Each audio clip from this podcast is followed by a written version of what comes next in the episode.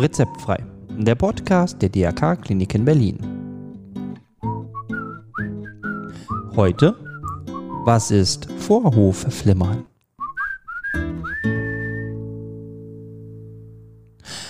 Hallo, ich freue mich, dass Sie wieder eingeschaltet haben zu einer neuen Folge von Rezeptfrei, Ihrem Podcast rund um Krankenhaus und Gesundheit der DRK Klinik in Berlin. Ja, mein Name ist Matthias Henke.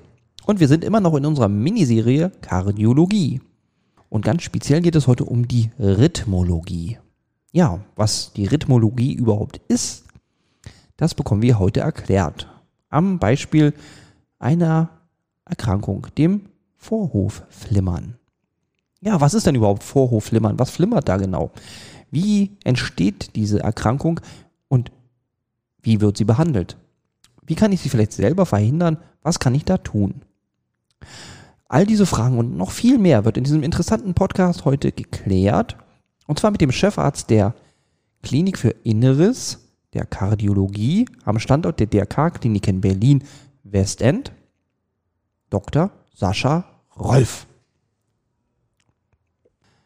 Schön, dass Sie da sind und herzlich willkommen zu Rezeptfrei und ein herzliches Hallo, Dr. Rolf.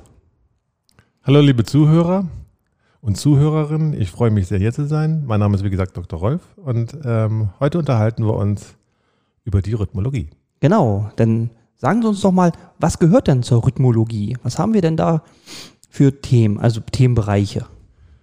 Also, wir deuten wahrscheinlich an, was ein Rhythmologe so den ganzen Tag macht und welche Genau. Patienten er so behandelt. Ja. Das ist äh, tatsächlich sehr weitreichend. Das reicht von Patienten, die einfach kommen ein paar Extraschläge haben, zusätzliche Schläge, sind verunsichert, weil sie zum Beispiel beim Joggen merken, dass das Herz unrund läuft oder auch abends auf dem Sofa verunsichert sind und erstmal wissen wollen, was ist eigentlich los mit meinem Herzen. Mhm. Das geht bis hin über solche Rhythmusstörungen wie Vorhofflimmern. Das kann ja ein Grund sein für das, was ich gerade gesagt habe. Das Vorhofflimmern ist die häufigste Rhythmusstörung. Mhm. Es können auch solche plötzlich beginnenden Rhythmusstörungen sein. Rhythmusstörung heißt in diesem Fall Herzrasen. Das, das vernehmen häufig so jüngere Leute, die, die äh, dann merken, nach dem Bücken auf einmal rennt das Herz mit 200 Schlägen pro Minute und ähm, man ist völlig verunsichert, man kann kaum atmen, man schwitzt und äh, fühlt sich ganz schlecht, obwohl man eigentlich doch sonst kerngesund ist und dann hält das teilweise Minuten bis zu Stunden an und hört dann plötzlich auf. Das ist etwas sehr Verunsicherndes. Das muss auch abgeklärt werden vom Rhythmologen. Mhm.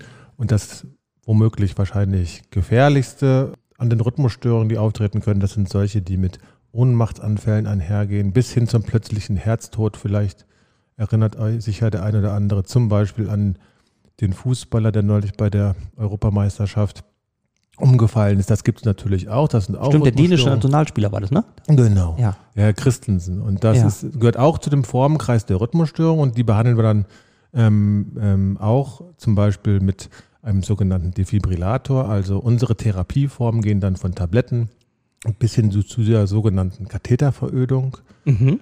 oder eben auch Herzschrittmacher und Defibrillatoren. Das sind so die therapeutischen Spektren, die da, die da drin sind. Okay, dann lassen Sie uns doch mal an einem Beispiel von dem Vorhofflimmern das mal durchgehen. Also ich komme jetzt mit Vorhofflimmern zu Ihnen in die Sprechstunde oder wie komme ich überhaupt zu Ihnen? Das ist eine gute Frage. Ähm, ja, Vorhofflimmern, das ist, glaube ich, auch ein gut gewähltes Thema für heute oder was Sie gerade ansprechen, denn das ist die häufigste Rhythmusstörung der Welt. Und ich glaube, die Patienten kommen ja nicht, die klopfen nicht an eine Tür und sagen, guten Tag, ich habe äh, Vorhofflimmern, sondern die, die ähm, merken auf einmal, in ihrem, in ihrem Körper ist irgendwas anders. Also das Herz ist ein bisschen schneller als sonst zumeist. Also so meistens ist Vorhofflimmern ein bisschen schneller als der normale Herzschlag und merken, irgendwas ist komisch. Ich kann mich nicht mehr so gut belasten. Ich komme nicht mehr so gut die Treppen hoch. Normalerweise habe ich bis in, in, zur Tür drei bis vier Etagen locker geschafft. Und jetzt muss ich schon nach der zweiten Etage anhalten und mich kurz hinsetzen. Und dann ist man verunsichert. Und in der Regel ist, es, ist man, glaube ich, immer gut beraten. Man geht erstmal zum Hausarzt. Mhm. Also zum Hausarzt und der guckt erstmal grob den Patienten an, der, der hört sich das an, was er zu erzählen hat. Der kennt ja die Vorbefunde häufig von dem Patienten. Das ist immer schon gut bei der Einordnung. Der, der hört einen ab und schreibt dann auch ein EKG. Und in diesem Fall, bei dem, wenn, man, wenn das Vorflimmern vorliegt, würde er das dann erkennen. Okay. Und dann überweist er zu Ihnen? Ja, genau. Also das ist dann äh, abhängig davon, wie schlecht man sich fühlt. Ne? Also mhm. ähm, der Hausarzt ist nicht derjenige, der dann behandelt. Vollkommen richtig, wie Sie sagen, sondern das ist ja derjenige, der dann die Patienten verteilt, richtig. Ne? In mhm. der Regel kann der Hausarzt gar nicht mehr so richtig viel machen, mhm. denn der, der Weg wäre oder was man dann macht, ist in der Regel, man, man macht erstmal so ein, so ein grundsätzliche Untersuchung vom Herzen. Man guckt erstmal, wie sieht das Herz eigentlich aus? Gibt es irgendwelche Erkrankungen am Herzen, die darauf hindeuten oder die praktisch ursächlich sind für solches Vorhofflimmern? Also zum Beispiel habe ich einen Herzklappenfehler, der praktisch dadurch erst auffällig geworden ist, dass man auf einmal eine Rhythmusstörung gekriegt hat. Oder, mhm. oder, oder ähm, ist die, das Herz schwach geworden aufgrund einer anderen Sache? Ist man Herzinfarkt vorher aufgetreten? Oder gibt es irgendeine Herzrhythmusstörung oder gibt es irgendeine strukturelle Herzerkrankung, ist die Frage. Und dann guckt man sich weiter an, wie geht es eigentlich dem Patienten? Und dann äh, macht man davon abhängig, was man als nächsten Schritt tut. Also das erste, wie gesagt, wäre, der Hausarzt sieht das, sieht Vorhofflimmern und schickt einem dann zum, in der Regel zum Kardiologen. Mhm. Okay, und der macht jetzt auch noch Untersuchungen? genau. Und wann komme ich dann ins Krankenhaus? genau, also der Kardiologe, wie ich gerade schon andeutete, der, der macht seine Basisuntersuchung, das ist in der Regel ein EKG, ein Belastungs-EKG, ein Langzeit-EKG und ein Ultraschall. Das sind so die, die Basismaßnahmen, die der macht. Da wird noch nicht viel gepikst, sondern das sind alles sogenannte nicht-invasiven Untersuchungen. Mhm. Und am Ende des Tages stellt er meinetwegen bei Ihnen fest, Mensch, Ihr Herz sieht, sieht, eigentlich ganz gut aus, es pumpt normal, es gibt keine Klappenfehler, trotzdem haben Sie diese Rhythmusstörung und trotzdem fühlen Sie sich schlecht. Mhm, okay. Und dann der Kardiologe selber, der wird dann wahrscheinlich auch den, den, den Patienten irgendwann dann zum Rhythmologen schicken, weil er sagt, okay, der Patient fühlt sich weiterhin schlecht, ich habe dem dem Patienten, wenn, nehmen wir mal an, er, es geht ihm nicht so richtig schlecht, sondern ähm, er kann es noch einigermaßen gut ertragen, dann könnte er ihm theoretisch ein paar Tabletten geben, die das zumindest erstmal verlangsamen und wieder in den normalen Rhythmus bringen mhm. und ihn dann praktisch in ein paar Tagen wieder sehen. Mhm. Wir reden jetzt also von Patienten, die trotz Tablettentherapie dann sich immer noch nicht gut fühlen. Das, das Vorflimmern ist dann schon weg und dann geht er zum Rhythmologen. Mhm. Der, dann schickt er einem zum Rhythmologen, weil der muss Folgendes entscheiden. Muss ich den Patienten praktisch in den richtigen Rhythmus sofort überführen? Oder warte ich ein bisschen, gebe ich, äh, mache ich die sogenannte Elektrokardioversion. Das wäre dieses einmal kurz schlafen legen, einen Elektroschock geben und dann den Rhythmus bringen. Mhm. Und das ist auch das, was man in der Regel dann einfach macht, wenn der Patient trotz Medikamenten noch Beschwerden hat. Und dann schaut man, wie, wie ist eigentlich der Verlauf? Wie lange hält der normale Rhythmus an? Und das ist nämlich das Problem beim Vorflimmern, es kommt irgendwann wieder. Und so. dann kommt, äh, wie gesagt, der, der Rhythmologe wieder ins Spiel. Ah ja, okay. Gut, dann komme ich jetzt zu Ihnen in die Sprechstunde. Gibt es eine Sprechstunde? Ja, genau. Also ähm, wenn Sie ganz konkret meinen, wie so der Weg zu uns ist, das habe ich ja gerade schon angedeutet. In der Regel läuft das so, dass der Kardiologe, der, der ruft entweder in unserem Sekretariat an. Mhm. Wir haben so eine, äh, im DRK-Krankenhaus äh, Berlin-Westend haben wir so eine Sprechstunde ne, mhm. ähm, für, für Patienten mit Rhythmusstörung. Gerade so äh, mit der Fragestellung, wäre das einer, den man vielleicht veröden muss oder dem man Rhythmusmedikamente geben muss? Mhm. Da ruft man dann an und dann gibt uns der Kardiologe, der hilft uns so ein bisschen, indem er seine Befunde eben uns äh, mit bekannt gibt. Mhm. Und dann sagt, könnt ihr bitte mal meinen Patienten beraten im Hinblick auf die Frage, jetzt habe ich ja wieder Vorauflimmern, was kann ich machen, dass, dass, dass das Vorauflimmern wegbleibt und der normale Rhythmus bleibt? Okay, gut. Ich habe meinen Termin, jetzt sitze ich bei Ihnen in der Sprechstunde. Und dann, ja, wie geht's weiter? Was, was also passi kann passieren? Ja, das ist eine gute Frage. Also das geht beim Vorauflimmern, das zwar die häufigste Rhythmusstörung der, der Welt ist. Viele, mhm. viele, viele Patienten sind auch in Berlin betroffen davon. Mhm.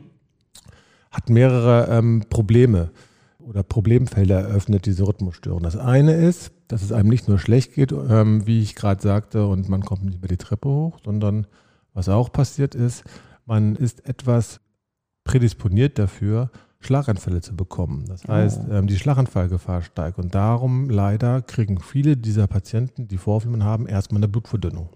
Ah, okay. Das ist das Schöne, dass man durch diese Blutverdünnung, diese Medikamente sind wirklich mittlerweile ganz gut geworden. Sprich, früher musste man dieses Macomar oder Valitrom, mhm. was sie da ähm, bekommen haben, da habe ich schon äh, ausnahmsweise die die Handelsnamen gesagt, darf ich glaube ich eigentlich gar nicht. Aber, Aber das sind bekannte Beispiele. das sind bekannte Das- Beispiele. genau. Da gibt es auch eigentlich nur diese beiden. Ansonsten, das, der Inhaltsstoff heißt Fenprocumon. Mhm.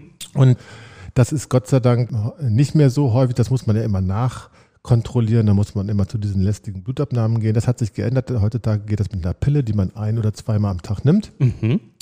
Und dann hat man eigentlich, muss man sagen, so ein ungefähr wieder normales Risiko, altersentsprechendes Risiko für einen Schlaganfall. Das heißt, das ist mittlerweile durch diese Tablette relativ gut gelöst, dass man keine Schlaganfälle mehr bekommt. Oh ja, das ist ja schon mal ganz gut. Aber man sollte es auf jeden Fall behandeln, ne? Also es ist nicht so auf die leichte Schulter zu nehmen. Genau richtig. Mhm. Das macht man auch nicht bei jedem. Nehmen wir mal an, wenn Sie Vorhofflimmern haben, Sie sind noch ein junger Kerl, haben wahrscheinlich ähm, kein, kein strukturelles Herzleiden und keine weiteren großartigen Gebrechen beziehungsweise Risikofaktoren wie den Bluthochdruck zum Beispiel oder ein hohes Cholesterin und all solche Geschichten, dann müssen Sie nicht unbedingt ähm, die Blutverdünnung nehmen, dauerhaft, äh, sondern man, man macht heute eine etwas intelligentere Form der Risikoeinschätzung, indem man einen sogenannten CHATS-Score anwendet, also einfach einen Score zu schauen, ähm, ist das Nutzen- und Risikoverhältnis noch gegeben, um denjenigen zu Blut zu verdünnen. Denn Mhm. jemanden bei Ihnen, zum Beispiel bei Ihnen könnte es sein, dass das, wenn auch geringe Risiko für Blutungen, in diesem Fall höher ist als überhaupt Ihr Schlaganfallrisiko, weil Sie eben noch so jung sind, dann, ähm, dann wäre das so eine Indikation, wo man sagt, nein, der Mann braucht das nicht dauerhaft. Die meisten Menschen allerdings über 65 mit, äh, und häufig haben, haben die Leute auch einen Bluthochdruck. Die haben allerdings aufgrund alleine schon dieser beiden Kennzahlen, haben die schon eine, eine, eine, ein, eine Indikation, heißt das ja auf ärztlich, sage ich mal so, äh, Indikation zur Blutverdünnung. Mhm. Gut, das Thema Blutverdünnung ähm, haben wir dann geklärt. Das macht in der Regel auch schon der Hausarzt und der Kardiologe. Mhm. Das heißt, die Patienten haben in der Regel schon das Blutverdünnungsmittel. Jetzt geht es darum zu entscheiden, was mache ich denn? Das, Ja. also das ist dann erstmal die erste Entscheidung, dass man ähm, den Patienten fragt, wie geht es ihnen mit Vorhofflimmern? Und wenn die Medikamente die Frequenz im Vorhofflimmern so gut eingestellt haben, dass er eigentlich gut klarkommt, dann könnte auch ein Konzept sein, ich mache erstmal gar nichts. Mhm. Oh, das ist ja schon mal ganz gut. Naja, dann hat man eben weiter diese Rhythmusstörung, das ist das Blöde. Ah. In der Regel merkt man das schon, denn äh, wenn jemand, ein normaler Mensch wie Sie, Mhm. Vorhofflimmern kriegt, dann verliert, verliert er ungefähr 10 bis 20 Prozent seiner Herz-Kreislauf-Leistung. Mhm. Das ist manchmal in Ruhe vollkommen okay, aber Sie merken das dann bei Belastung. Das heißt, Sie merken so, Mensch, mein Gott, ich kriege beim Tennis, verliere ich jetzt immer gegen den Mann, den ich sonst immer äh, gewonnen habe oder eben, wie gesagt, ich komme die Treppe nicht mehr hoch. Ah, okay. Und in der Regel merkt man das dann bei Belastung. Darum sprechen wir dann noch, äh, fragen wir die Patienten auch ganz immer konkret, wie geht es ihnen eigentlich, wenn sie sich belasten? Mhm. Dann sagen die meisten so, ach, ich belaste mich gar nicht mehr so viel. Ah, Ähm, dann fragen sie so, okay, kommen sie denn noch die S-Bahn-Treppen hoch oder kommen sie noch die Treppen hoch in, äh, ihrer Wohnung und ähm, solche Fragen. Und wenn das dann da, äh, der Fall ist, dass die Patienten im Vorflimmern wirklich leiden, trotz der schon vorhandenen Medikamente, was in der Regel als erstes Medikament so ein sogenannter Beta-Blocker ist, Mhm. dann besteht die Frage, okay, was tue ich? Der Patient hat entweder dauerhaft jetzt wieder Vorhofflimmern oder hat es immer wieder gekriegt, nach der sogenannten elektrischen Kardioversion. Mhm. Diese elektrische Kardioversion, ich gehe da vielleicht auch noch mal kurz drauf ein, das ist ja sowas, da kommt man ins Krankenhaus, Mhm. hat das erste Mal Vorhofflimmern und dann wird man praktisch, ähm, schaut man erstmal, ob der, ähm, oder legt man den Schlafen, schaut mit einem sogenannten Schluckecho nach, ob Gerinnsel im Herzen sind. Und wenn da keine sind, dann macht, gibt man einfach so einen Elektroschock. Das ist so, ein, so, ein, so eine so zwei Pedals, die werden aufgeklebt, einmal auf die Vorderwand, äh, Vorderseite des Brustkorbs, dann auf die Hinterseite des Brustkorbs. Und dann gibt man im Schlaf so einen kleinen Elektroschock. Haben die viel, viele Leute vielleicht schon mal im Fernsehen gesehen. Ja, ne, so bei General Hospital oder sowas. Richtig. Ja. Dann wahrscheinlich, im, wenn, wenn man das in der Sendung sieht, sieht man es wahrscheinlich immer in dieser Notfallsituation. Ja. Wenn der Patient akut umfällt, dann ist das ja ein lebensrettender Eingriff. Mhm. In diesem Fall ist das ja kein, kein äh, lebensrettender Eingriff, sondern man will einfach nur mal das Herz einmal ganz kurz auf Null stellen. Mhm. Und dann läuft praktisch der Sinusrhythmus dann auf einmal wieder los. Mhm. Und das findet das Herz auch soweit okay. Also das äh, Richtig. Äh, ja. Okay. Also das kann man, das ist eine häufige Frage von Patienten, darum ist die Frage gut gestellt von Ihnen, weil es gibt Leute, die sagen so, ach nee, äh, sowas wie mit Katheterverödung oder mit Medikamenten, jetzt das bitte nicht.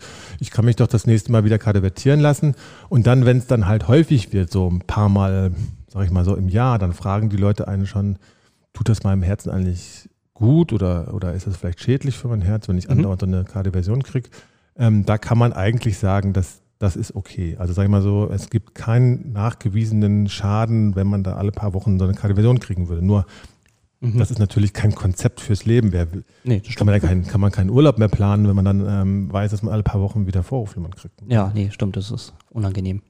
Genau, und wenn also diese Kardioversion gelaufen ist und ähm, trotzdem ist wieder Vorhofflimmern gekommen, dann ist ja dieser Zeitpunkt gekommen, den Sie gerade schon genannt haben, wo Sie dann letztendlich bei in unserer Sprechstunde landen zum Beispiel, in Mhm. dieser Rhythmussprechstunde. Und dann hören wir uns das an, wie sehr ein Patient leidet und dann wird besprochen, ob es für den einzelnen Patienten besser ist, einen Kathetereingriff zu bekommen. Der hat den Vorteil, dass er A besser wirksam ist und zum anderen äh, nicht mehr bedarf eine dauerhafte Medikamenteneinnahme und Mhm. potenziell heilend angelegt ist. Das heißt, wenn ich Glück habe, dann, dann äh, reicht eine Katheterablation und man bleibt viele, viele, viele Jahre frei von Vorhofflimmern. Mhm. Ah, das ist so gut. Das wäre wirklich schön. Ja. Wenn, wenn man den anderen Weg einnimmt, weil man sagt, nee, so ein Eingriff, das möchte ich nicht und lieber die Medikamente nimmt, dann, dann würde man die Medikamente so lange einnehmen müssen, wie man eben die Wirksamkeit haben will. ne? Nehmen wir an, Mhm. man, man fängt dann an, das Medikament zu geben, dann macht man darunter nochmal eine Kardioversion und durch die Einnahme des Medikaments kommt es dann zu einer, ist die Wahrscheinlichkeit geringer, wieder Vorhofflimmern zu entwickeln. Mhm. Aber dieser Effekt hält halt nur so lange an, wie man das Medikament nimmt. Und Also muss leider- ich eigentlich mein Leben lang das Medikament nehmen. richtig. Ja. Das wäre die, die Konsequenz. Und das Blöde ist, dass die allermeisten Medikamente, die so auf dem Markt sind, dann irgendwann doch Nebenwirkungen machen. Mm, also, okay. ähm, und darum sage ich mal so, bei jungen Menschen, die, die noch viele, viele Jahre oder Lebensjahrzehnte vor sich haben, ist diese Lösung mit den Medikamenten nicht so eine schöne. Das wäre anders, wenn man jetzt, sage ich mal, so etwas älter ist und sagt, schon meinetwegen 85 Jahre alt ist und sagt, ach, oh, Herr Doktor, also ich doch noch einen Eingriff hier, das ist doch bestimmt schädlich für mich Ja. ich möchte lieber ein Medikament erstmal versuchen, dann ähm, da fühle ich mich wohler, weil ich dann keinen Eingriff mit Pieksen und sowas bekomme. Ja. Da kann man das ja machen. Aber wenn wir jetzt den Katheter machen, wie läuft, wie läuft das ab? Wenn ich dann so einen Herzkatheter bekomme. Ach so, genau. Wenn du den Herzkatheter bei, bei der Katheterablation oder bei dem Voraufflimmern heißt das Lungenvenenisolation. Mhm. Das ist ein, sehr besonderer Eingriff. Das, der ist, sage ich mal so, eingeführt worden 1998. Da gab es einen ganz schlauen Kerl namens Michel Hazaguer aus Bordeaux, das ist ein Mhm. Arzt.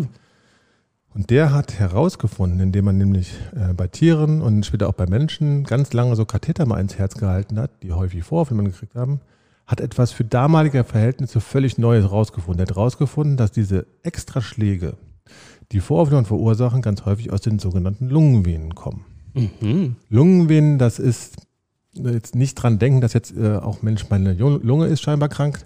Es geht einfach nur um die Lungenvenen selber. Mhm. Das ist wahrscheinlich auch kein Effekt, der, der darauf beruht, dass die Lunge krank ist oder dass da sauerstoffreiches Blut in den linken Vorhof äh, läuft, sondern wahrscheinlich hat das was Mechanisches. Denn diese, dieses Herz ist so wie an vier Nägeln äh, an diesen vier Lungenvenen in der Brustwand auch verankert. Ah, Und ähm, das okay. ist so eine Stelle, die wahrscheinlich auch mechanisch auf die Dauer irgendwie dazu neigt, Extraschläge zu verursachen. Mhm. Und wenn der Patient dann durch meinetwegen jahrelangen Bluthochdruck oder sowas eben empfänglich ist für solche Extraschläge, dass er dann Vorhofflimmern entwickelt. Also zwei Sachen müssen immer zusammenkommen. Das eine ist diese Extraschläge aus den Lungenvenen und zum anderen ein Vorhof, der darauf auch reagiert mit Vorhofflimmern. Mhm. Das ist ja nochmal spannend. Genau, das ist richtig spannend. Und Ja. ähm, der, ähm, mich damals, als der Herr Hasager das erfunden hat, da, da waren wir alle überrascht, weil diese Lungenvenen hatte eigentlich da zu dem Zeitpunkt keiner, keiner so richtig auf dem Schirm. Wir Ja. haben alle immer versucht, im rechten Vorhof zu veröden oder, oder auch im linken Hof, ir- Vorhof irgendwelche Linien, sag ich mal so, zu veröden. Mhm.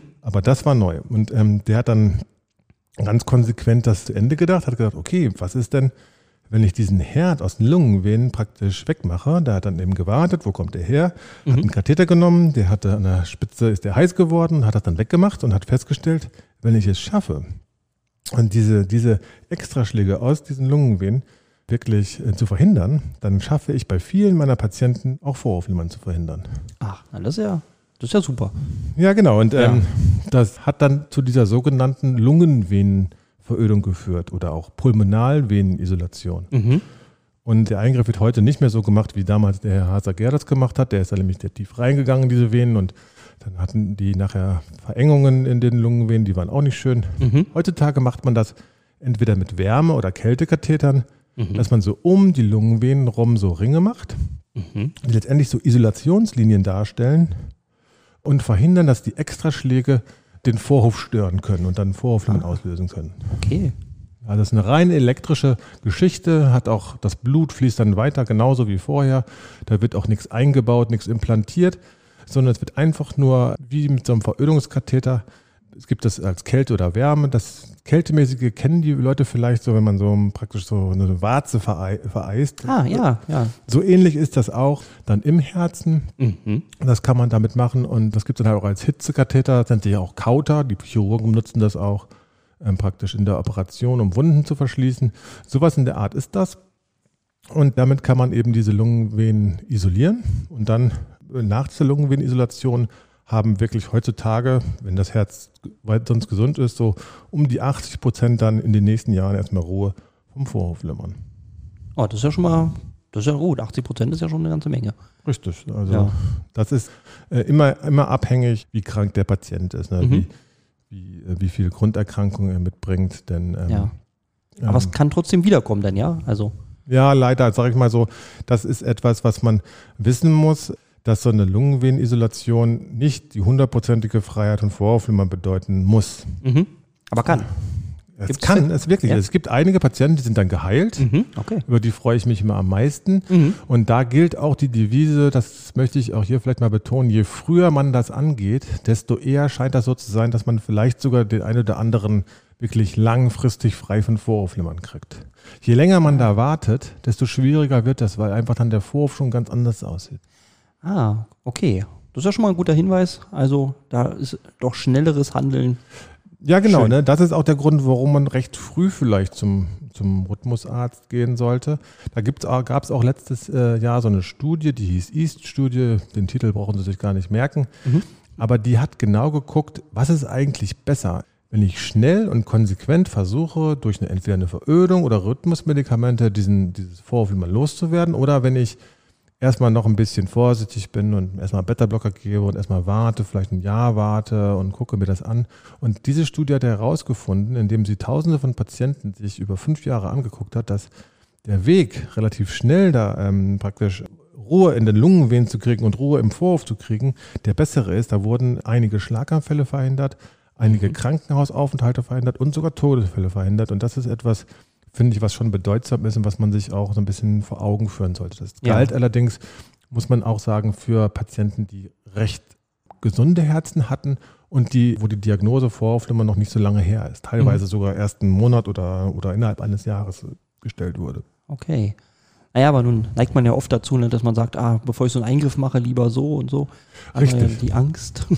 Genau, also das soll ja nicht heißen, dass jeder sich dann sofort jetzt diesen Eingriff anziehen soll. Aber er sollte schon wissen, dass je länger man wartet, das schwieriger sein kann. Man nimmt an, dass Vorhofflimmern selber teilweise auch Effekte hat auf den Vorhof, die dann irgendwann nicht mehr rückgängig zu machen sind. mhm. Okay.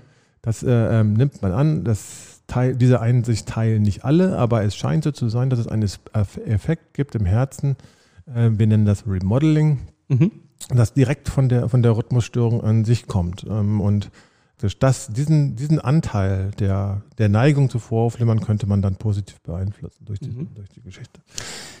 So ein Katheter nur mal da, tut es, tut es weh oder ist das wie eine OP oder ähm, muss ich da äh, drei Wochen im Krankenhaus bleiben? Also wie, wie, wie läuft so ein Katheter direkt ab? Ja, das ist auch eine gute Frage. Das fragen viele Patienten, haben auch gehörigen Respekt davor. Das finde ich auch, auch richtig. Mhm. Also mittlerweile, das ist ja, Sie haben ja gerade schon von mir eine Zahl gehört, 98. Das ist jetzt also schon 23 Jahre her, dass dieser Eingriff erfunden wurde und er hat sich in vielerlei Hinsicht deutlich verbessert. Mhm. Das betrifft natürlich die Risiken, das betrifft auch die Abläufe und es ist viel einfacher geworden. Ich erzähle Ihnen einfach mal so einen Ablauf, Ja. den Sie als Patientin so erleben würden. Also das erste, Okay. wenn wir, wir, ähm, wenn, wenn wir, wir, das erste ist, wir klären, wir klären Sie auf in Mhm. einem Gespräch, wo Sie noch gar nicht im Krankenhaus sind. Oder Sie kommen ins Krankenhaus, aber Sie, Sie bleiben dann nicht.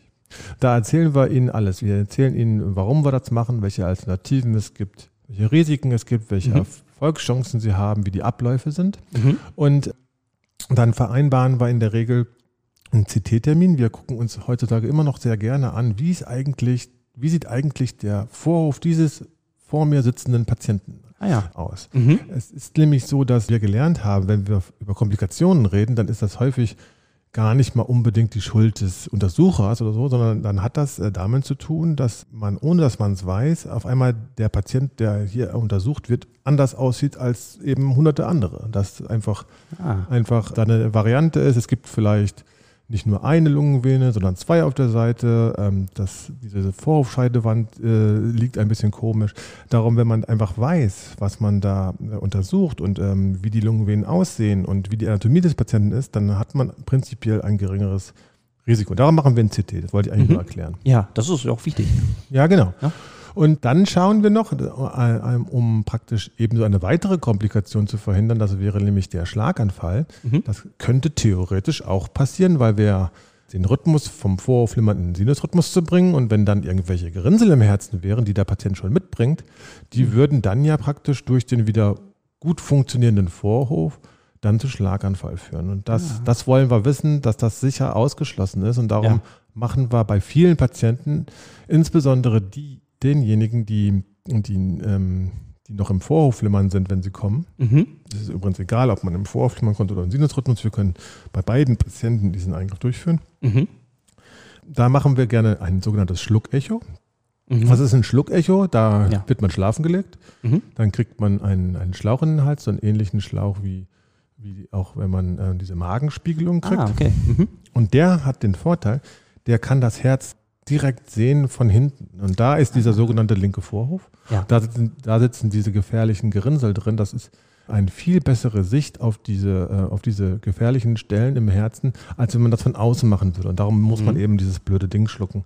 Okay. Hat rein ein, ein, ist ein reiner Zugangsaspekt zum Herzen. Aber wenn ich schlafe, merke ich davon ja nicht Genau. so viel. Ne? Wenn Sie da sch- schlafen, dann merken Sie da nichts. Okay. Das machen wir in der Regel am ersten Tag. Mhm. Manchmal schaffen wir es auch so, manchmal muss man da kein äh, Schluckecho machen, das erklären wir in dem Gespräch. Manchmal verzichten wir auch auf das CT, wenn zum Beispiel schon mal eins gemacht wurde zum Beispiel. Mhm. Ja. Dann könnte der äh, Patient direkt auch am Untersuchungstag kommen. Mhm. Am Untersuchungstag selber ist es wichtig, eben seine blutverdünnende Medikamente einmal zu pausieren. Mhm. Ein einziges Mal machen wir das nur, nämlich nur dann. Und dann kommt er in der Regel in unser Katheterlabor unten, Ah, okay. ist nüchtern, hat Mhm. ähm, seine Medikamente bis auf die Blutverdünnung in der Regel genommen, mit einem Schluck Wasser am Morgen. Mhm. Aber ansonsten hat er keine, keine, kein Getränke zu sich genommen, keine, nichts gefrühstückt. Mhm. Geht, äh, legt sich dann da unten auf unser, unser Herzkatheterbrett, sag ich mal so. Und da Okay. ist dann in der Regel wieder erwartet von, von bei uns ist es Musik. Oh, das ist. Außerdem, genau, wir haben zwar nicht so viele Radiosender, aber in der Regel ähm, äh, ist das äh, ganz angenehme Musik und Ja, ähm, schön. wird dann begrüßt von wirklich sehr erfahrenen Pflegern. Das ist in der Regel schon das erste Beruhigende, was der Patient bemerkt, denn er merkt einfach, das ist ein total eingespieltes Team. Ne? Also Ja. heißt, da, da, es macht richtig Spaß für die Patienten zu beobachten, wie da jeder Handgriff sitzt, Mhm. wie auch die Schwestern und Pfleger in der Regel genau erklären, was immer das, also der nächste Schritt ist. So dass, das wirkt in der Regel, das, so, das merke ich jeden Tag, wirkt sehr beruhigend auf unsere Patienten. Ja, das schafft ja auch totales Vertrauen. Das ist natürlich dann echt schön. Genau, ne? und Mhm. ähm, das höre ich also immer wieder, dass die Patienten dann im Nachhinein sagen, ah, Mensch, das ist total schön, das, das hat mich sehr beruhigt, dass da unten ähm, einfach so ein, so ein Team war, was nach mir gefragt hat, hat mich auch nochmal gefragt, dass ich, dass ich wirklich der richtige Patient bin, Mhm. wie es mir an dem heutigen Tag geht und dann, hat, dann stellt man fest, okay, die, die machen das jeden Tag, wir machen so einen Eingriff wirklich zwei bis dreimal am Tag. Das ist auch wichtig für die Patienten zu wissen. Und dann werden wir in der Regel den linken Handgelenk einmal pieksen in die Arterie, um den Blutdruck zu messen und Blutabnahmen machen Mhm. zu können. Da wird kein Katheter durchgeschoben, wie bei der Koronarangiographie zum Beispiel. Wir benutzen diesen Zugang nur, um praktisch einen Blutdruck zu messen und, und ähm, das Blut abnehmen zu können, um dann zu schauen, wie sind eigentlich die Blutgase, wenn wir ihn nämlich gleich schlafen legen. Ah, Danach können wir ihn nämlich schlafen legen. okay, also da werde ich auch betäubt und kann mir, mir gemütlich machen. Genau, also Sie kriegen dann das Propofol. Das ist ein sehr angenehmes Betäubungsmittel, weil man, man hat in der Regel angenehme Träume Ah, und wacht auch in der Regel auf mit einem angenehmen Traum.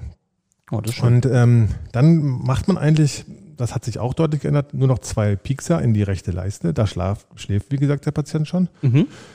schiebt man einen Katheter vor, der im Herzen drin ist, um was zu messen, um zu stimulieren und zur Orientierung. Mhm. Und dann nimmt man einen zweiten Katheter, den schiebt man ebenfalls ähm, über die Leiste, benutzt die Vene ähm, als Leitschiene in das Herz vor und dann piekst man das rüber über die sogenannte Vorhofscheidewand in den linken Vorhof, um dort, um dort praktisch Katheter einbringen zu können. Man macht also eine sogenannte Schleuse rein. Mhm. Eine Schleuse ist, müssen Sie sich vorstellen, wie so ein, so ein leerer Kugelschreiberhülle. Wenn Sie Mhm. das über den Vorhof rübergeschoben haben, dann könnten Sie praktisch wie die Kugelschreibermine auch die Katheter immer wieder auswechseln. ne? Ah, denn okay. wir wollen ja, wir wollen einmal so gucken, wie sieht das aus. Und wir tasten also mit so einem ganz speziellen Katheter das Herz von innen ab und dann können wir dann nachher wechseln auf den Ablationskatheter und dann nochmal wieder gucken nachher, wenn wir wollen, denn wir überprüfen ja immer die elektrischen mm, Verbindungen immer so. Also das, da haben wir also einen Zugang in den linken Vorhof. Ah ja. Okay. Dann, wie gesagt, der Patient schläft. Mhm. Wir werden dann unsere sogenannte Lungenvenenisolation machen. Das ist jetzt zu dem Zeitpunkt eigentlich ähm, für den Patienten egal, ob es mit dem Kältekatheter gemacht wird. Das ist so ein Ballon, der in die Lungenvenen, man hat in der Regel vier, reingesteckt gesteckt wird. Das wird einmal kurz diese Lungenvenenöffnung verstopft. Dann macht man Mhm. den kalt für vier Minuten und dann zieht man ihn wieder raus. Okay. Geht dann in die nächste Vene. Man braucht also insgesamt 16 Minuten eigentlich für, für alle vier Lungenvenen. Oh, das geht ja relativ fix. Das geht wirklich relativ fix. Mhm. Das ist da auch der Grund, warum Patienten, bei denen man das wirklich machen kann, wo man wirklich weiß, man muss nur die Lungenvenen isolieren, ist das ein wirklich ähm, ein gutes Verfahren. Mhm. Und dann zieht man diesen Katheter wieder raus. Mhm. Äh, bei der Wärme ähm, läuft es ähnlich ab. Da würde man auch einen Katheter nehmen, der, damit tastet man den Vorhof ab, erstellt so ein sogenanntes 3D-Rekonstrukt Mhm. kann dann, wenn man das weiß, wenn man das gemacht hat, kann man den Katheter ohne Röntgenstrahlung anwenden zu müssen, überall im Herzen hinführen und auch elektrische Signale messen. Das ist also eine schöne Techno- Technologie, auch wenn man Röntgenstrahlen einsparen will. Da kann man wirklich teilweise unter einer Minute Röntgendurchleuchtung, das ist ganz, ganz wenig Röntgenstrahlung und wirklich Oh. nahezu ungefährlich für den Ja. Patienten. Das ist doch, Rauskommen. ja, ist gut. Ja, genau. Und dann Mhm. dann sieht man, wie gesagt, wenn man diese sogenannte Lungenvenenisolation gemacht hat, die dauert dann, naja, ich sag mal so, insgesamt ist dieser Eingriff wahrscheinlich so 45 bis 60 Minuten, Mhm. ist man wahrscheinlich im linken Vorhof. Ah ja. Und dann, wenn man äh, sich sicher ist, die Lungenvene isoliert, eine andere Rhythmusstörung finde ich jetzt nicht, Mhm. dann zieht man das raus. Der Patient ist immer noch am Schlafen. Mhm. Dann mache ich, wenn ich rausgezogen habe, machen wir eine kleine Naht unten, äh, da wo wir die Katheter reingesteckt haben. Mhm. Dann lassen wir langsam den Patienten aufwachen. Ja. setzen einen Druckverband an. Das ist wahrscheinlich der unangenehmste Teil für die meisten Patienten, weil man acht Stunden lang so einen, so einen Gummizug kriegt um die Leiste Ah, okay, ja. mit einem Styroporbällchen da drunter und dann sagt einem der Arzt, dass man möglichst acht Stunden auf dem Rücken bleiben soll. Das ist so ein bisschen so der Ja. Teil, den die Patienten am wenigsten mögen. Ja, okay, klar, das kann ich mir vorstellen. Aber das ist wirklich trotzdem wichtig, weil ich habe ja eben erzählt, gibt auch ein paar Risiken. Die, das Hauptrisiko bei dem Eingriff ist zahlenmäßig, dass da praktisch eine Leistenblutung entsteht. Und darum kann man mit dem Dr- Druckverband und der Naht und dem Aussetzen des, Blut, äh, des Blutverdünnungsmedikaments für ein paar Stunden kann man da schon einiges ähm, tun, um die Wahrscheinlichkeit für schwerere, unangenehme Blutergüsse in der rechten Leiste zu verhindern. Ah, okay. So lange bleibt man denn auch im Krankenhaus oder kann ich das zu Hause machen? Ja, mit dem Druckverband äh, und liegend, das kann man nicht nach Hause. Wenn Sie fragen, das, die Frage geht ja dahin, wann geht man wieder nach Hause nach dem Genau. Eingriff? Man kann heutzutage, wenn man wirklich früh dran gekommen ist, wenn man wirklich sonst völlig fit ist, dann Mhm. kann man theoretisch am, rechten, äh, am nächsten Tag wieder nach Hause gehen. Ah, okay. Das ist wirklich kurz heutzutage. Gerade ältere Menschen, die ähm, eine Narkose nicht so äh, verkraften oder wenn es irgendwie dem Patienten noch nicht so richtig gut wird, wie man das, äh, wie man, wie man sich ja vorstellen kann, wenn einer Mhm. eine Narkoseuntersuchung gekriegt hat, Ja, dann bleibt da manchmal noch eine zweite Nacht da. okay. Aber man braucht scheinbar nicht wirklich Angst davor zu haben. Nein, also man sollte schon wissen, was kann passieren. Ja.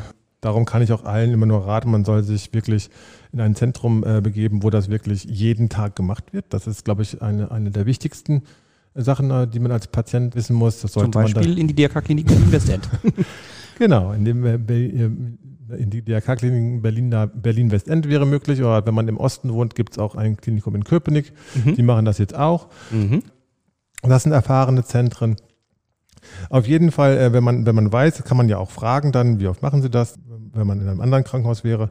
Und wenn das, wenn die Leute sagen, ja, ich mache das jeden Tag oder jeden Tag mehrfach, dann, dann ist das schon eine gute Antwort.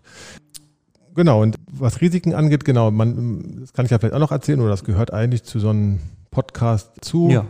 wo es um diese Vorhofflimmerablation geht. Da reden wir über drei bis vier Prozent, wird so international angegeben, Komplikationsrisiko. Das heißt also, Mhm. circa drei bis vier Patienten von 100 haben irgendein Problem. Das Okay. allermeiste, muss man sagen, ist die Leiste. Das sind dann so ein bis zwei Prozent von diesen drei, vier. Mhm. Also, und da habe ich ja gerade gesagt, wie, wie wir das verhindern können. Mhm. Aber trotzdem haben circa ein bis zwei Prozent der Patienten nachher einen dickeren Bluterguss da. Okay. Und dann ähm, gibt es noch die Gefahr des Schlaganfalls rund um die Prozedur. Mhm. Äh, wird auch mit 1% angegeben. Aber durch viele Maßnahmen wie eben Heparingabe während der Untersuchung Mhm. und überhaupt achten, dass die Schleusen zum Beispiel immer schön gespült sind und kein Luftbläschen enthalten, dann kann man äh, diese Risiken wirklich minimieren. Ja. In der Regel ge gehört das auch nicht zu den folgenreichen Komplikationen. Okay. Und dann gibt es noch natürlich, wovor der Patient am meisten Angst hat, dass, dass vielleicht irgendwas mit dem Herz passiert, dass der Mhm. Katheter das Herz verletzt. Ja, genau. Das wäre auch noch so eine Angst, ja. Das wäre auch noch so eine Angst, genau. Mhm. Da gibt es halt mit bis zu 1% wird angegeben, ähm, dass ein bisschen Blut in den Herzbeutel gelangt. Das würde ich auch so unterschreiben. Das ist so ungefähr bei jedem hundertsten äh, Patienten kann das passieren, dass Mhm. man nachher ein bisschen Blut im Herzbeutel hat, der dann, das dann auch entlastet werden sollte. Das macht man mit einem kleinen Pieks unterhalb des Brustbeins, Mhm. äh, damit das Herz ähm, nicht Platz verliert in, in dem, in dem ähm, Herzbeutel. Ja, stimmt, das könnte störend sein, ne? Genau, und dann, Mhm. dann hat man nachher einen schlechten Blutdruck. Ja. Äh, Das sollte man also entlasten. In der Regel ist das auch damit gegeben, dass man dann das Blut da abzieht und dann, dann das alles in Ordnung ist. Okay. Wovor man ja viel mehr Angst haben muss, ist, dass man vielleicht das Herz so schädigt, durch entweder durch die Katheter oder durch die Verödung, dass es da das, das operiert werden müsste mit Ja. Brustkorb aufsägen oder sonst was oder dass man Mhm. ähm, überhaupt in Lebensgefahr gerät. Das ist Gott sei Dank eine Rarität. Da reden wir von Promillebereich. Okay. Und davor glaube ich, davon gehen wir nicht aus. Das sind für uns auch absolute Ausnahmesituationen, dass sowas mal passiert. Das passiert alle paar Jahre mal. Okay. Das ist dann, wenn man so richtig, richtig Pech hat. Ja, genau. Aber, aber dennoch muss man natürlich immer wissen, wenn man sich so eine äh, Sache unterzieht, sollte man wissen, dass das nie ausgeschlossen ist. Ja. Das ist einfach wichtig, dass man trotz der Kenntnis, äh, dass es hier sich um Eingriff handelt, trotzdem dahinter steht Mhm. und praktisch mit dem Arzt so ein bisschen so ein Team bildet unter dem Motto so, okay, ich habe das jetzt verstanden, ich weiß das, wir alle strengen uns an, dass das möglichst gut läuft, dann, dann ist das immer ein sehr vertrauensvoller voller Ansatz. Ja. Oh ja. Wenn ich dann mein Krankenhaus wieder verlassen habe und das gut ist, muss ich dann noch meine Medikamente dann trotzdem weiternehmen? Das ist auch eine gute Frage, Henke. Also für die Blutverdünnung gilt eigentlich ja. Also sage ich Mhm. mal so, wenn man, ähm, wenn, wenn der Arzt festgestellt hat, dass, dass man zu der Risikogruppe von, vom Schlaganfall gehört, Mhm. dann wird man in der Regel seine Medikamente nicht mehr so gut los. Ja. Woran okay. liegt das? Das liegt daran, weil egal was man macht, ein Rhythmusmedikament geben oder eine Katheterverödung äh, durchführen, ich kann Ihnen nicht zu 100% versprechen, dass das nie wieder auftritt. Ja. Und was ich nicht will, dass der Patient einen Schlaganfall kriegt. Ja, nee, eben das Mist. Darum, darum, wenn einmal die Entscheidung getroffen wurde zur Blutverdünnung, die meisten Patienten behalten diese Blutverdünnungsnotwendigkeit. Mhm. Wenn einer praktisch so ein Grenzfall wäre, ne, der recht jung ist, eben gerade mal 65 geworden ist und nur einen Bluthochdruck hat, dann kann man immer überlegen, wenn man dann ein, zwei Jahre wirklich vorher flimmerfrei ist, Mhm. das scheint ein Eingriff zu sein, der hat wirklich gut geklappt. Mhm. Und äh, ähm, das scheint, wir scheinen wirklich auch den Auslöser erwischt zu haben. Dann kann man überlegen, ob man das nicht äh, absetzt. Ah, okay. Es gibt auch Patienten, die, die wollen auf komplett Nummer sicher gehen. Die lassen sich nach so einem Eingriff so einen kleinen EKG-Rekorder einbauen. Das ist so ein USB-Stick großes Gerät, was man, was man so unter das Brustbein einpflanzen kann. Mhm. Manche kann man auch, man kann das wahrscheinlich sogar auch über die Apple Watch machen, wobei immer da Apple Watch mache ich schon wieder Werbung gerade. Es Es gibt natürlich auch von- Samsung. es gibt auch andere, genau, Betreiber, die, die praktisch EKG-Uhren haben. Ja. Ähm, oder so Daumen-EKGs. Wichtig ist nur, dass es nur, dass es ein EKG ist und nicht eben nur so ein, so ein Pulsmesser, Mhm. sondern ein EKG. Und diese Uhren haben natürlich den Nachteil, dass sie eben auch mal acht Stunden Batterieaufladung brauchen. Ja. Aber das könnte man theoretisch machen, wenn man den Vorteil hat, dass man eben eine dauerhafte EKG-Überwachung kriegt, dann kann man vielleicht auch mal so lange die Blutverdünnung aussetzen und eben richtig sicherstellen, dass man keine Voraufflimmern mehr hat. mit so einer Uhr. Solche Untersuchungen, ob das ein gutes Konzept ist, die laufen gerade. Ah, oh, das auch. Ja, könnte ja interessant sein. Genau. Aber ähm, um Ihre Frage nochmal schlussendlich zu beantworten, die anderen Medikamente, die ich gegeben, die ich vielleicht genommen habe, um den Rhythmus im Zaum zu halten, Mhm.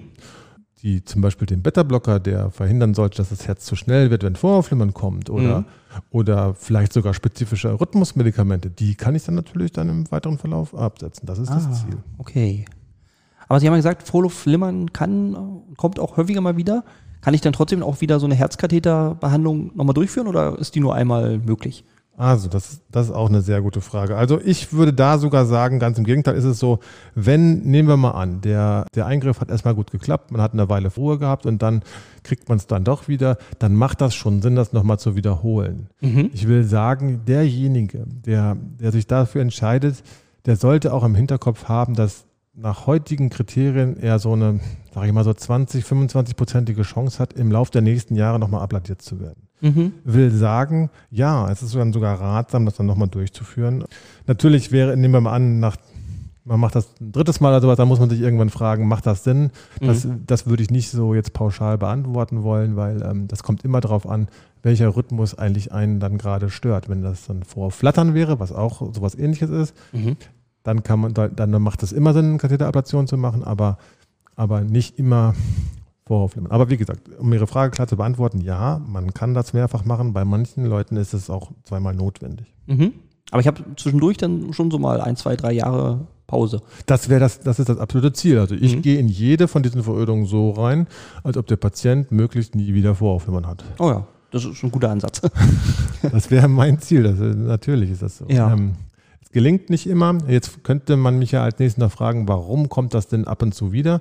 Da gibt es mehrere ähm, Ansätze. Das eine ist, ähm, dass es äh, sich zum Beispiel wieder erholt. Ich habe das zum Beispiel, äh, es hat gut geklappt. Ich habe eine Lungenvenenisolation geschafft und Mhm. dann kommt das, kommt das wieder. Also wir kennen das ja, dass, dass das Herz sogen- sogenannte Erholungskräfte hat. Oder nicht nur das Mhm. Herz, sogar im Körper. Nehmen wir mal an, Sie haben einen Schlaganfall, können den linken Arm nicht gut bewegen und dann kriegen sie durch, durch gute Physiotherapie das hin, dass, dass der Arm sich wieder bewegen kann. Mhm. Sowas ähnliches gibt es natürlich auch im Herzen, solche Mhm. Phänomene. Das wäre natürlich dann einfach zu behandeln, indem man einfach die Lungenvenen dann wieder isoliert. Ah ja. Dann gibt es aber auch zwei andere Sachen, dass man halt feststellt, oh, bei diesem speziellen Patienten ist es vielleicht nicht nur die Lungenvene, die da krank ist, vielleicht muss ich auch noch was im, im Vorhof machen, ähm, muss ich vielleicht mein, mein Linienkonzept, was ich da angewandt habe, vielleicht noch mal ein bisschen modifizieren. Mhm. Das gibt es auch, dass man also ein bisschen mehr machen muss als eine Lungenventilation. Mhm. Und das dritte ist, das sind häufig diejenigen, die, die eine Weile ein paar Jahre Ruhe haben und dann irgendwann wiederkommen und sagen so, wie kann das denn sein, Herr Rolf? Ich habe ich hab jetzt hier die Ablation gehabt, hat doch sechs, sieben Jahre ge gehalten, wieso kommt auf einmal vor, auf einmal wieder? Da ist es dann so, wenn wir dann wirklich bei dem Patienten eine, eine, zweite Ablation machen, dann stellen wir fest, Mensch, der Vorhof, sieht komplett anders aus als vor sechs Jahren. Das heißt, Mhm. ja, die, diese Risikofaktoren, wie zum Beispiel der Blutdruck oder das Alter oder ähm, der Klappenfehler, haben sechs Jahre lang weiter eingewirkt auf diesen Vorhof und der hat sich dann halt einfach verschlechtert, Ja. trotz Sinusrhythmus. Ja. Okay. gibt es auch. Kann passieren, ja. Genau. Okay. Ja, super. Ähm, eine kleine Frage zwischendurch. Kann Herz, also kann so ein Vorhofflimmern auftauchen und auch wieder von alleine verschwinden? Das ist auch eine gute Frage. Ich sehe das eigentlich selten. Es gibt solche sogenannten behandelbaren Ursachen. Zum Beispiel Holiday Heart Syndrom haben Sie vielleicht schon mal gehört. Das sind diese Leute, die, wo man, sage ich mal, so auf ein Familienfest geht und trinkt ein paar mehr Bierchen, als man sollte, vielleicht Mhm. sogar ein paar mehr Schnäpschen. Und dann merkt man am nächsten Tag, oh mein Gott, ist mein Herz ganz durcheinander. Das ist so ein typischer Grund. Das ist so ein, ähm, da hat man zu viel Alkohol zu sich genommen und dass die Rhythmusstörung ist ganz klar alkoholbedingt. Und wenn man dann darauf achtet, dass man eben nicht mehr solche Aussetzer hat, äh, dass solche, solche, solche Feste, sag ich mal, wo, wo man so einen über den Durst trinkt, Mhm. dann kann man das Vorhofflimmern verhindern. Manchmal gibt es auch sowas, dass, dass ähm, zum Beispiel man durch Erbrechen oder durch Durchfall seinen, seinen sogenannten Salzhaushalt im Körper so durcheinander Ah. bringt, Ja. dass dann es zu einer Rhythmusstörung kommt. Das sind solche sogenannten behandelbaren Ursachen. Da find, darum, darum ist auch wichtig, zum Hausarzt zu gehen, weil der fragt einen genau solche Sachen ab. Mhm. Und äh, der findet dann heraus, ja, das ist dieses Mal so eine Ursache, da kann ich Ihnen durch reine Tipps oder vielleicht eine kaliumsparende Tablette oder sowas, kann ich Ihnen schon helfen und da müssen Sie gar nicht äh, befürchten, dass das nochmal wiederkommt, wenn ich jetzt das und das Ihnen erzähle oder wenn Sie das und das einhalten. Mhm. Aber ansonsten, wenn man das hat und man findet eigentlich keinen richtigen Auslöser. Ein Auslöser heißt da nicht, dass die manche, manche Leute sagen, so, das kommt bei mir gerne im Schlaf oder es kommt bei mir manchmal beim, bei, bei Belastung. Mhm. Das sind in der Regel nicht diese behandelbaren Ursachen, weil es kommt dann halt häufig so, aber halt auch nicht immer. Mhm. Dann muss man leider sagen, das kommt meist wieder, wer das einmal hatte. Okay. Ist Alkohol per se schlecht fürs Herz?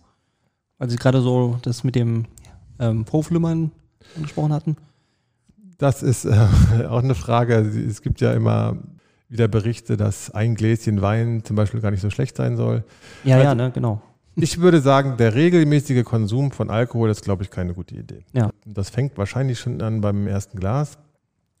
Aber sage ich mal, ab und zu mal ein Glas Wein ist okay. Es gibt aber Leute, die reagieren sehr, sehr ungehalten oder da reagiert das Herz sehr ungehalten auf Mhm. Alkohol. Die kriegen schon, da sind, ist es häufig nicht der Alkohol das Problem, sondern eben diese Gerbstoffe, zum Beispiel im Rotwein oder, oder im Weißwein, die dann bei den Patienten Vorhofflimmern auflösen, auslösen können. Aber Aber das merke ich ja dann wahrscheinlich, ne? Dann geht es mir einfach wahrscheinlich auch nicht so gut. richtig. Und dann sollte man es lassen. Dies- Diesen, diesen Mechanismus kriegt man dann meistens irgendwann selber spitzen, indem man merkt, oh mein Gott, immer dann, wenn ich diese Flasche da aufmache, dann kriege ich Vorhofflimmern, dann, dann kriegt man das Ja. selber mit. Okay. Ja, prima. Dann haben wir das Vorflimmern doch erstmal soweit abgearbeitet.